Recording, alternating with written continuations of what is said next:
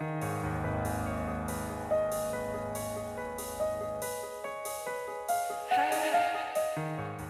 nombre es Mauricio Lechuga y te doy la bienvenida a octubre, el mes de los breviarios cadavéricos, en el que te compartiré una creepypasta o leyenda urbana todos los días.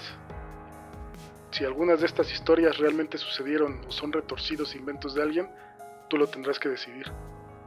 Recuerda que pueden contener amplias descripciones de violencia y o lenguaje explícito. Escucha bajo tu propio riesgo.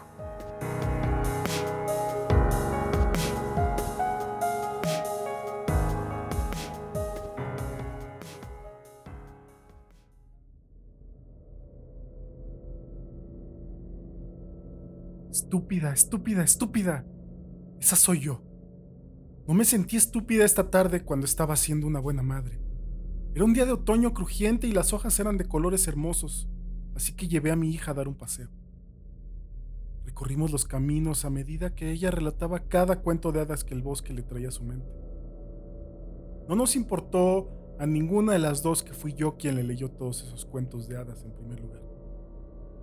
No, Nada de eso fue estúpido, pero desviarnos hacia el viejo pozo de deseos desmoronado ciertamente lo fue. Ella lo miraba encantada. ¿Alguna vez lo has hecho, mami? ¿Pedir un deseo aquí? He pedido dos deseos, le dije. Una vez te pedí a ti y luego te hiciste realidad.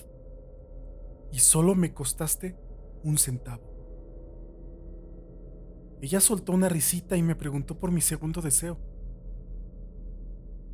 Ese deseo fue el más sentimental que he pedido, porque fue por ti de nuevo. Pero ya me tenías, mamá. Le sonreí.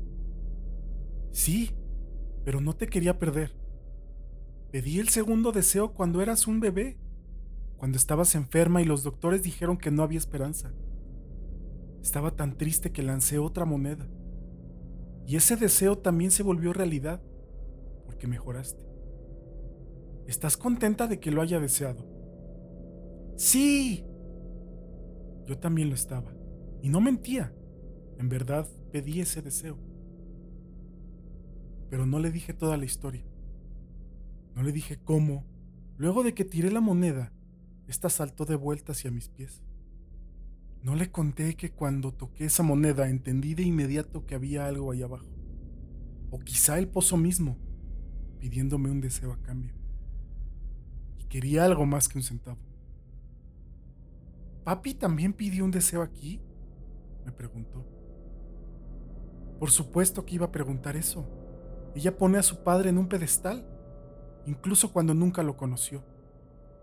Le dije a todos los demás que mi esposo huyó pero ella solo le había hablado de lo amoroso y devoto que el hombre había sido hasta que desapareció. En su imaginación, es un rey extraviado desde hace mucho, y ella fue su princesa. No, le respondí. Nunca arrastré a papi hasta aquí. Pero sí lo hice, una vez, porque algunos deseos cuestan más. Y ahora, esta noche, Alguien está golpeando mi puerta principal. Gruñidos atormentados que asemejan vagamente a mi nombre, y puedo oler algo terrible.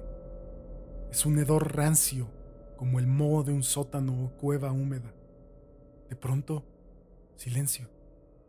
Y luego, con un choque, la ventana es hecha añicos por una mano esquelética y codiciosa. Y el olor mohoso es sobrecogido por la pestilencia de la carne degradada. Estúpida, estúpida, estúpida. ¿Qué estaba pensando? ¿Qué más iba a desear una niña que adora a su padre perdido? ¿Por qué le di un centavo?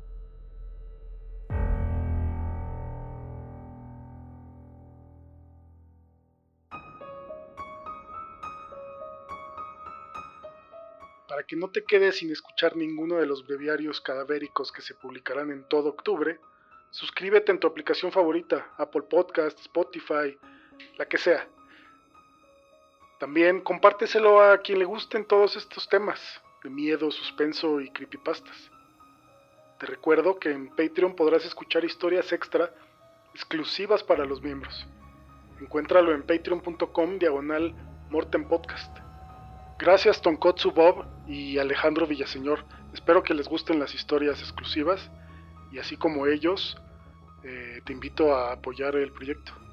Sígueme en Twitter e Instagram como Morten Podcast y cuéntame, ¿cuál ha sido tu breviario cadavérico favorito?